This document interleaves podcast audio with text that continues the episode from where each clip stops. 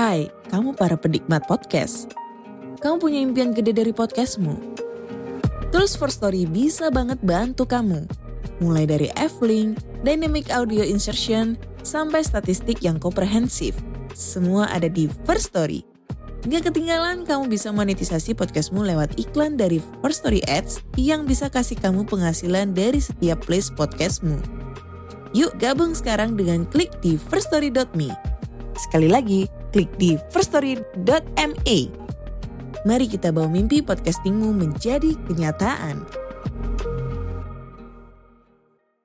Halo para pendengar, apakah kalian pengen membuat podcast seperti saya tapi bingung mulai dari mana? Nah, saya membuat podcast ini dengan First Story, sebuah platform untuk membuat podcast yang UI-nya keren, lengkap, mudah digunakan, banyak fiturnya dan 100% gratis. Di sini kalian bisa upload episode podcast kalian ke semua platform podcast terkenal tanpa ribet. Menariknya lagi, di First Story kalian juga bisa melakukan monetisasi podcast kalian melalui iklan. Jadi tunggu apa lagi? Gapai potensi maksimal podcastmu dengan tools dari platform podcast terbaik bagi podcaster yang tersedia saat ini. Yuk, bawa mimpi podcastingmu menjadi kenyataan dengan mendaftar di firststory.me.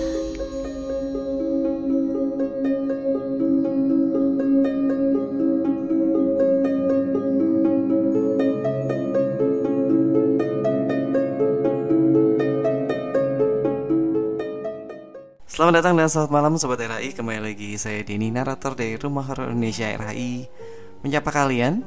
Dan seperti biasa kita akan menceritakan sebuah cerita horor. Dan kembali lagi kontributor kita yang luar biasa Mas Reza Ardiansyah Kembali mengirimkan email berisi cerita pengalaman horor nyatanya. Dan ceritanya kali ini berjudul Mandi Malam.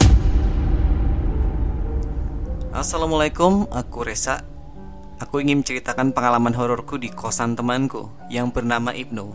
Tentunya ini bukan nama sebenarnya ya. Jadi begini ceritanya. Pada bulan Juni tahun 2023, ibunya Ibnu ini meninggal karena emang usianya sudah tua. Temanku ini ngekos di jalan D4, daerah Jakarta Selatan, Kecamatan Tebet.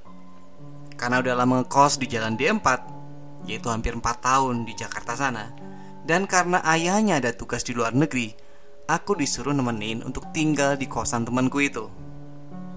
Dari hari pertama sampai hari ketiga, biasa aja. Tidak terjadi hal yang aneh atau kejadian mistis apa pun. Mungkin karena setiap maghrib selalu diadakan tahlilan untuk orang yang telah meninggal dunia. Singkat cerita, memasuki hari ke-8, pagi-pagi jam 8 pagi, temanku berangkat kerja dan aku disuruh untuk menjaga kosannya.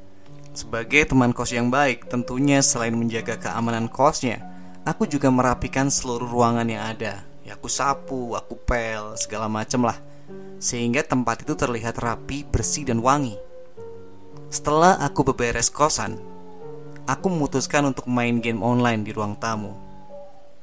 Tak seberapa lama ketika aku sedang asik-asiknya main game online, tiba-tiba aku menyadari adanya bau bangkai yang mungkin itulah bangkai tikus atau mungkin bangkai cicak yang begitu menyengat hidungku.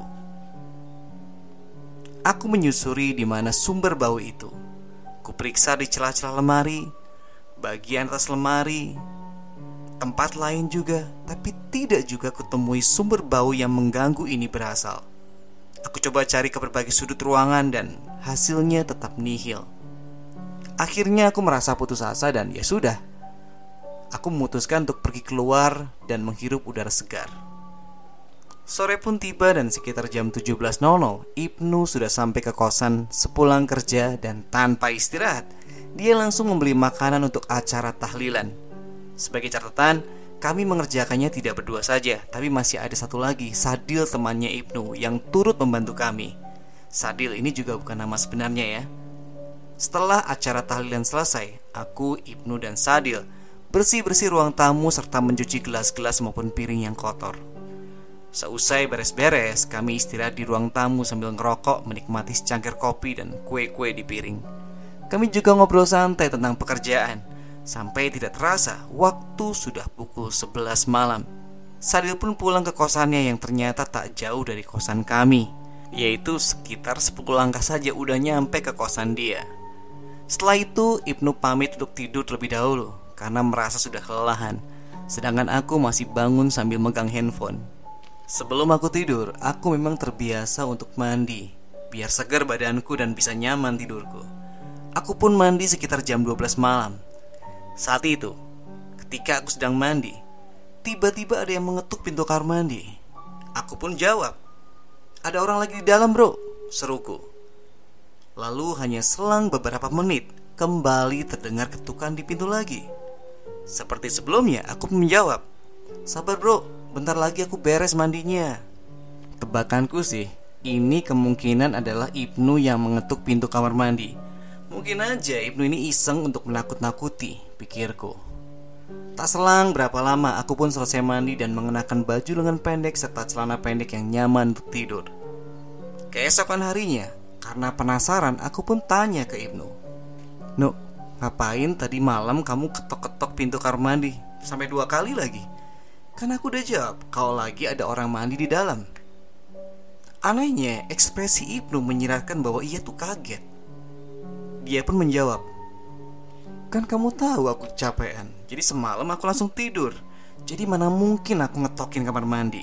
Lagi pula nih ya Misalnya aku harus ngantri di kamar mandi Gak bakalan aku ngetuk. Aku pasti akan menunggu kamu sampai beres. Lalu aku bertanya lagi pada Ibnu. Nah terus kalau bukan kamu siapa dong? Kan cuma kita berdua saat ini yang ada. Ibnu pun menjawab Mana aku tahu. Aku kan semalam tidur res. Mana mungkin aku ngetok-ngetok pintu segala. Lagian salah sendiri Kenapa kamu mandi malam-malam? Sambung Ibnu Seolah menyiratkan bahwa ia sudah tahu bahwa ada sesuatu di kosan ini Maaf Bang Denny, aku hanya menceritakan segini saja. Nanti kapan-kapan aku lanjut karena ini sudah terlalu panjang. Terima kasih buat Bang Denny sekali lagi karena sudah menceritakan cerita-ceritaku dan semoga kalian semua pendengar RHI terhibur. Salam istirahat. Ya itulah tadi cerita pengalaman dari Mas Reza di Jakarta Selatan. Ayo buat kalian yang lain yang pengen dibacakan cerita horornya Silahkan kirimkan ke denny.ristanto1104 Sudah ada di deskripsinya di podcast ini. Sampai ketemu di cerita berikutnya. Selamat malam, selamat beristirahat